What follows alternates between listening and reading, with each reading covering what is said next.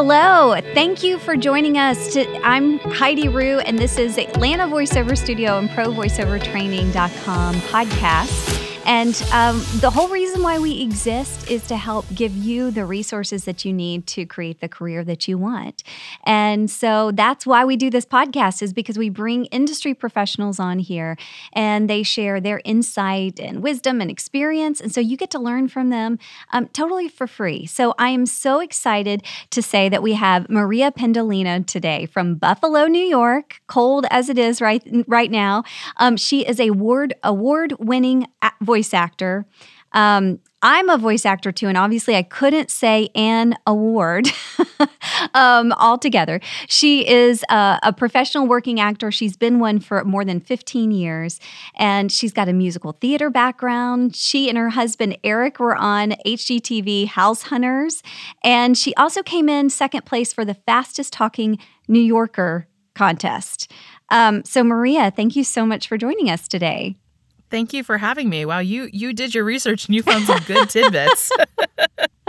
oh my gosh, I can't wait. I've got to go back and find that episode so I can watch it cuz I love me some HGTV. So yeah, it's called Battle for a Basement in Buffalo, and you can find it, oh, you know, on gosh. demand and stuff like that. But uh, yeah, it's a real kick. oh man, I'm already like, did they find a basement? I don't know. I want to watch it and find out.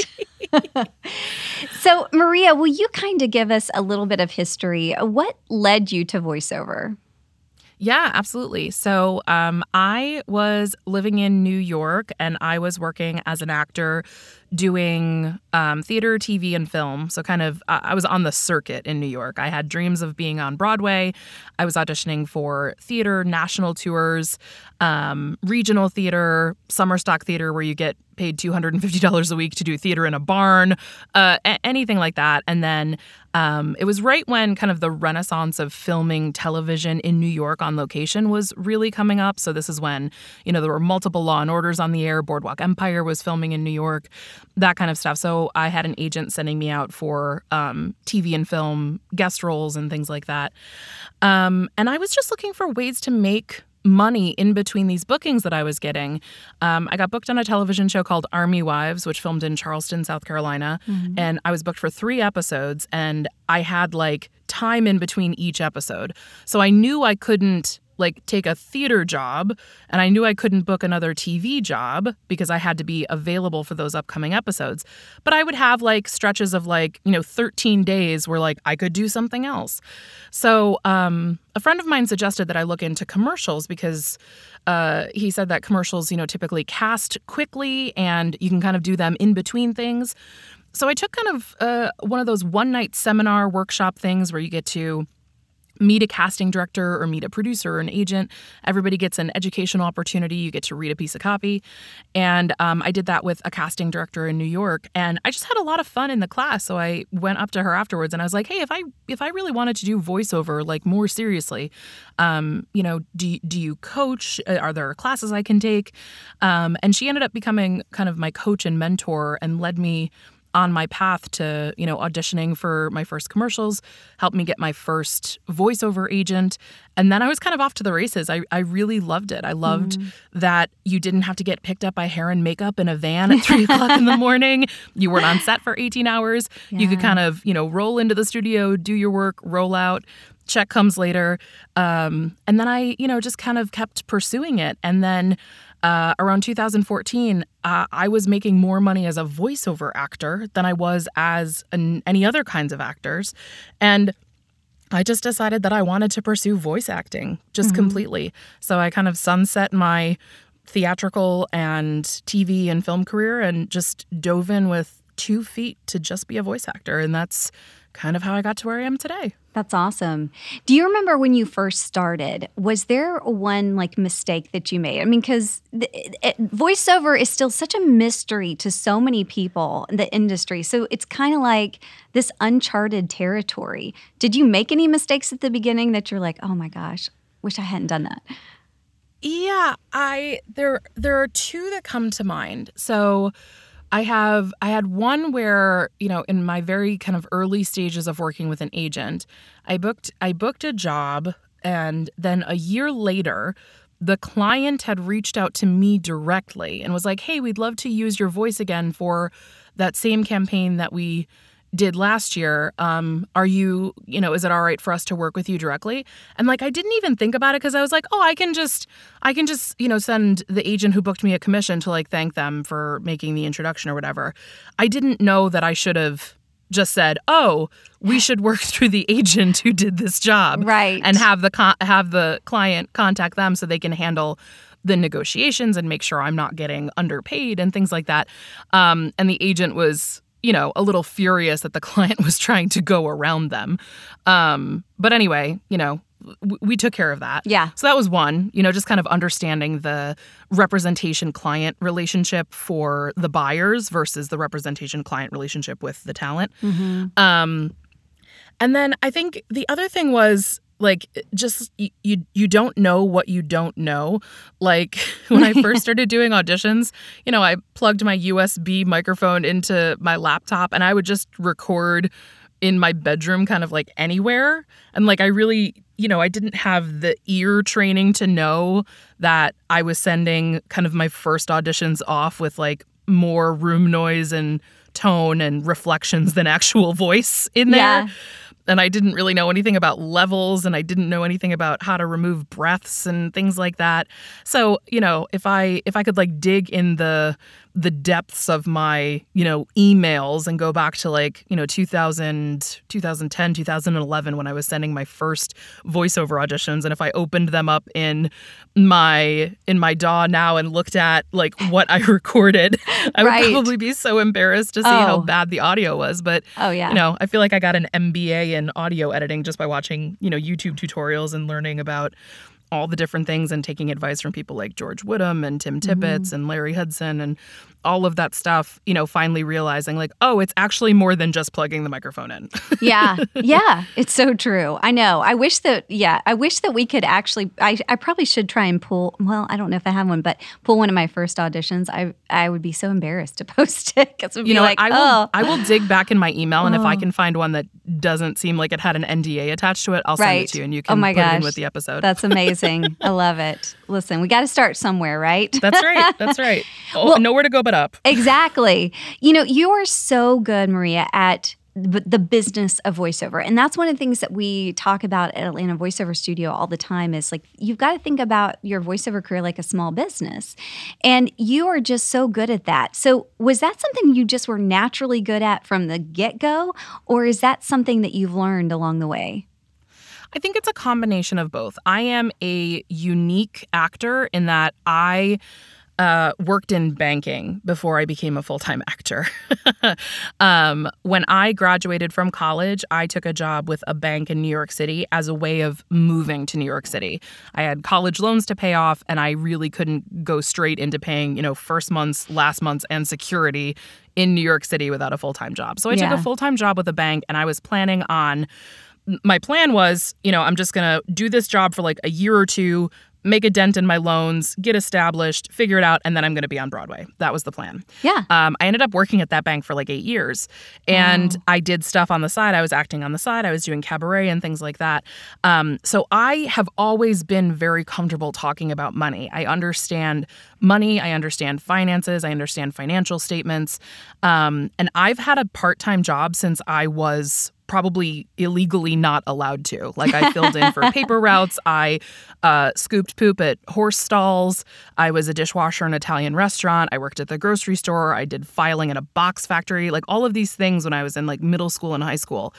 Um, so I've always been like hustling for money to fund my hobbies. Yeah. Uh, in in high school, I was like trying to get money to buy like the Broadway cast albums and like the sheet music of things that I was seeing on the Tony Awards, and um, you know, I was babysitting, you know, for gas money and things like that. Um, so I've always I've always kind of known the value of my time and my work as that equates to what I want in my life. So, kind of that combined with the financial acumen that I gained from working at a bank and having that exposure to kind of all things corporate America, from the money to the paperwork to the processes and procedures, I brought all of that and kind of just my I'm I'm I've I'm like a I've been bossy since like the very very beginning. So Yes, that like girl. that acumen and like my my bossy girl like Leo attitude and a love of spreadsheets. I brought that into my acting business and I feel like a lot of I- I think actors get a bad rap. Actors get a bad rap for being flaky and not good with numbers and all that stuff and I don't think that's fair. There's there's plenty of people who have all sorts of jobs who are flaky and not good with numbers Right. but um, I did come into the acting career with a unique set of training and skill sets that I was immediately able to apply to looking at my voiceover career as a business. And I was able to see like how different it was from just the acting that I was doing as a theater and stage actor where you have you know a lot less involvement and control. You know you really are you really are a talent for hire you know when you're not at that celebrity level and you're not kind of part of the high level decision making it's just like report here sign the contract you're done. Um, voiceover there's you know when you're when you're looking for your own work there's a lot more discussion you know? You're asking questions about how your voice is going to be used. You're the you're running your own accounts payable and receivable department. You're running your own you know IT technical department. You're running your own marketing department. You're running your own services department. So it's a little bit it's a little bit different. So Mhm. That kind of that the acumen that I had in bringing that in allowed me to think of myself not only as an actor who, performs but also a woman who's running a small business. I love that. And you've been at this for uh, enough time that you've experienced too the ebbs and flows of voiceover. Um, t- talk. Tell me about that. Like, what have you found has helped you or worked for you when there are those kind of lulls or downtimes? Um, I mean, do you meditate? Do you, I don't know, sing, dance? What do you do? Yeah, I mean, there. I've definitely. I I- feel like the time that I've been in voiceover, like we've already had so many like systemic like sea changes happening. Mhm. um, when I first first started my career, like that was the first shift of union and non-union, um, and then you know the de- the whole democratization of the media sphere happened through the genesis of my career. So, you know, we moved to you know, instead of seeing only television on 2, 4, and 7 and 60 cable channels, we've gone to like 700 cable channels available and cord cutting and OTT and addressable TV and all of these different streaming services and um, you know online ads and being able to deliver dynamic advertising like unique ad to unique person. Like I've, we've seen this whole genesis of like all of the industries that we serve shake up from the time that I started to where we are now. So I feel like every year is like another revolutionary change in like how how we are working, how our voices are being used, and now even just in the world we live in, living in such a voice first world where our refrigerators are talking to us, right? So it's been interesting to see. For me, I try not to get caught up in the fray. I think that's one thing. Um, and I I, I am not someone who meditates. I, uh, I I am not I'm not a calm person. I am I'm a, I am a I am a loud boisterous Italian. I think I am probably more prone to screaming and crying and Yeah. like stomping off to release stress than to like calm my my inner self. Um, I meet with a therapist every two weeks via a video conferencing tool, which I recommend for anybody. Um, you know, even if you have great friends that you talk to and your spouse or your partner that you talk to, having another person who's totally outside of the action to just listen to you, uh, even if they just listen and validate that what you're saying is true and not crazy and all of that thing, I find that really helpful. Um, I have uh, two what I call accountability buddies that I meet with every week. We have lunch on Wednesday. We are three voice actors around the same level and stage in our career. So we hold each other accountable to our goals. We lift each other up. We, you know, celebrate with each other when we have wins. Um, I find that really helpful. And then I think it's also just important to like unplug and have a life. So, and that has been really hard this year with COVID 19, especially those of us who are, were already kind of the home studio warriors. Um, being able to separate work and life and Yeah. like really like turn the lights off in the studio and say like I am I am done for the day.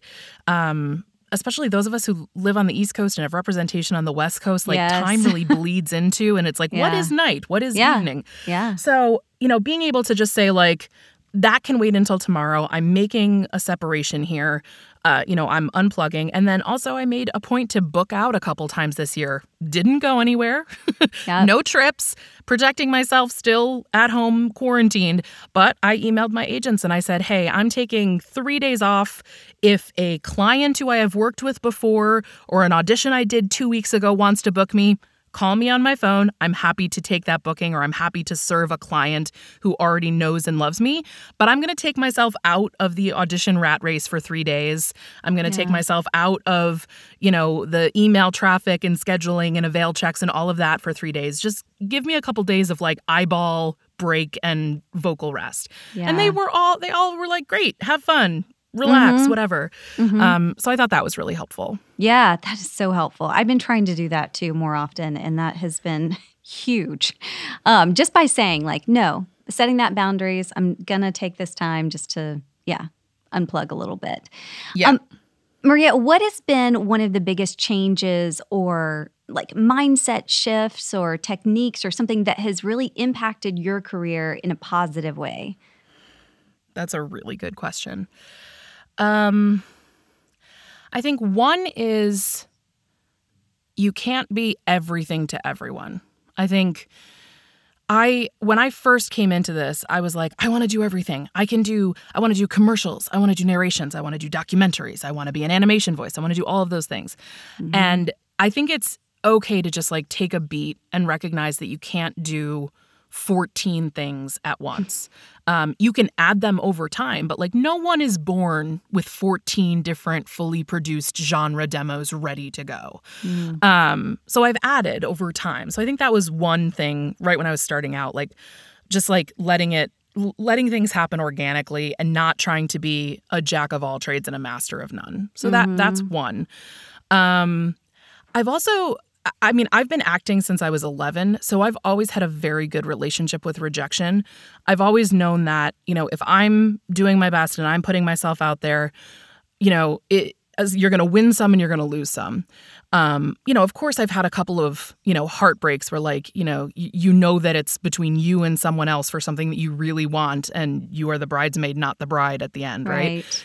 Um, so you know, just being being okay with that and knowing that there uh, of all the things you can control, getting the job is actually not the thing you can control. Right. So like keeping true. keeping a good relationship with that, um, and I I think the other one is um, I got this from uh, the conference FaffCon. Um, I don't know if you've ever attended FaffCon. Yeah. Um, but one of the mantras there is a rising tide lifts all boats.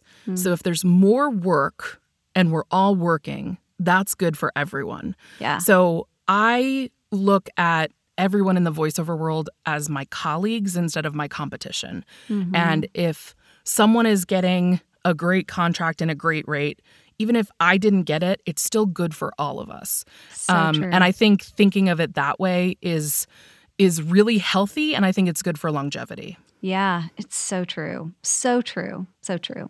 Because even if you look at it um, as they they are your competitor, it does nothing good for you. It doesn't No. help you move forward at all. So there's just No. no point in even considering that. So yeah, Exactly. That's great. Okay, so uh, you've given us such great, like, kind of insight and um, even just advice. So thank you so much, um, because so many people that are listening, they're either starting their career or maybe they're kind of still like in the beginning stages. Um, but I want to know right now where you're at right now, now in your career, and we've had this whole COVID thing happen over the past year. But what is something that you're working towards right now in your career?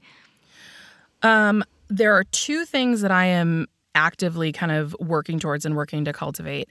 Um, last summer, so that would have been summer 2019, I attended um, the voiceover mastery retreat with Randy Thomas in California. Yes. And that retreat in 2019 was focused on promo and trailer, which is Mhm. not and not genres where women are typically the primary choice. Right. Um, promos promos have changed a little bit, but trailer is still very very male dominated. Mhm. And um, I really enjoyed getting to do the work at this retreat and just like stretching vocal muscles and trying things that mm. felt like completely off the wall compared to the things that I normally work on. Like, you know, totally different than commercials and corporate narration and e learning and explainer videos, the, the, things that are the bread and butter of my business.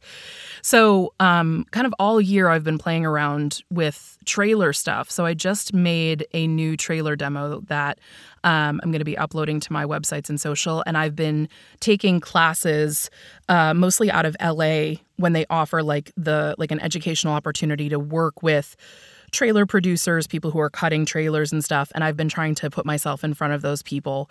Um, you know, I don't know if I'm going to be voicing a major, you know, cinematic theatrical trailer, but, you know, yeah. even just playing around with the trailers that they're releasing for things on digital and streaming. And, you know, they're doing spots for um, movies and new releases and stuff that come out, you know, straight to Instagram or even TikTok or things like right. that. So using a female voice, is I feel like, is, you know, less of a dramatic choice when the platform is changing of where the trailer is being viewed. Um, right. Um, so that's one thing.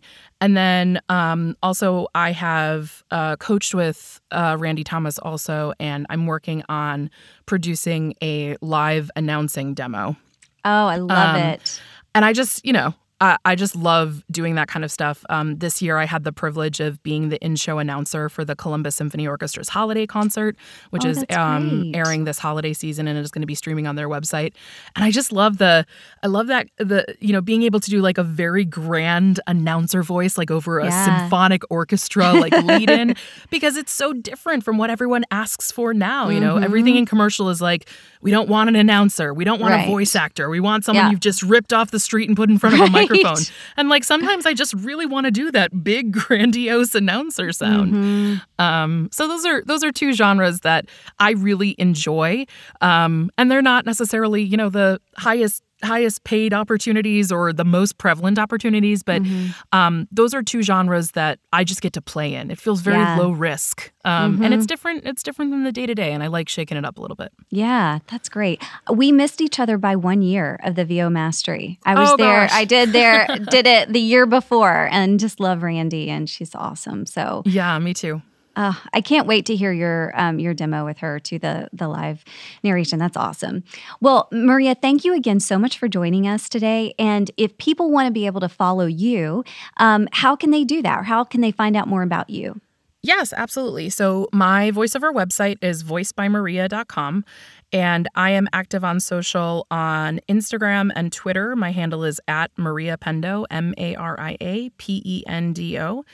And um, I uh, have offered you know business coaching and things like that in 2020 i'm going to be relaunching it for 2021 and i will be sharing out on my social medias for sure of where you can find me in 2021 for that kind of stuff Awesome. Well, thank you so much. And we will put all that information in the show notes as well. So if you weren't if you weren't able to catch that, if you're driving or something, don't worry. We got you.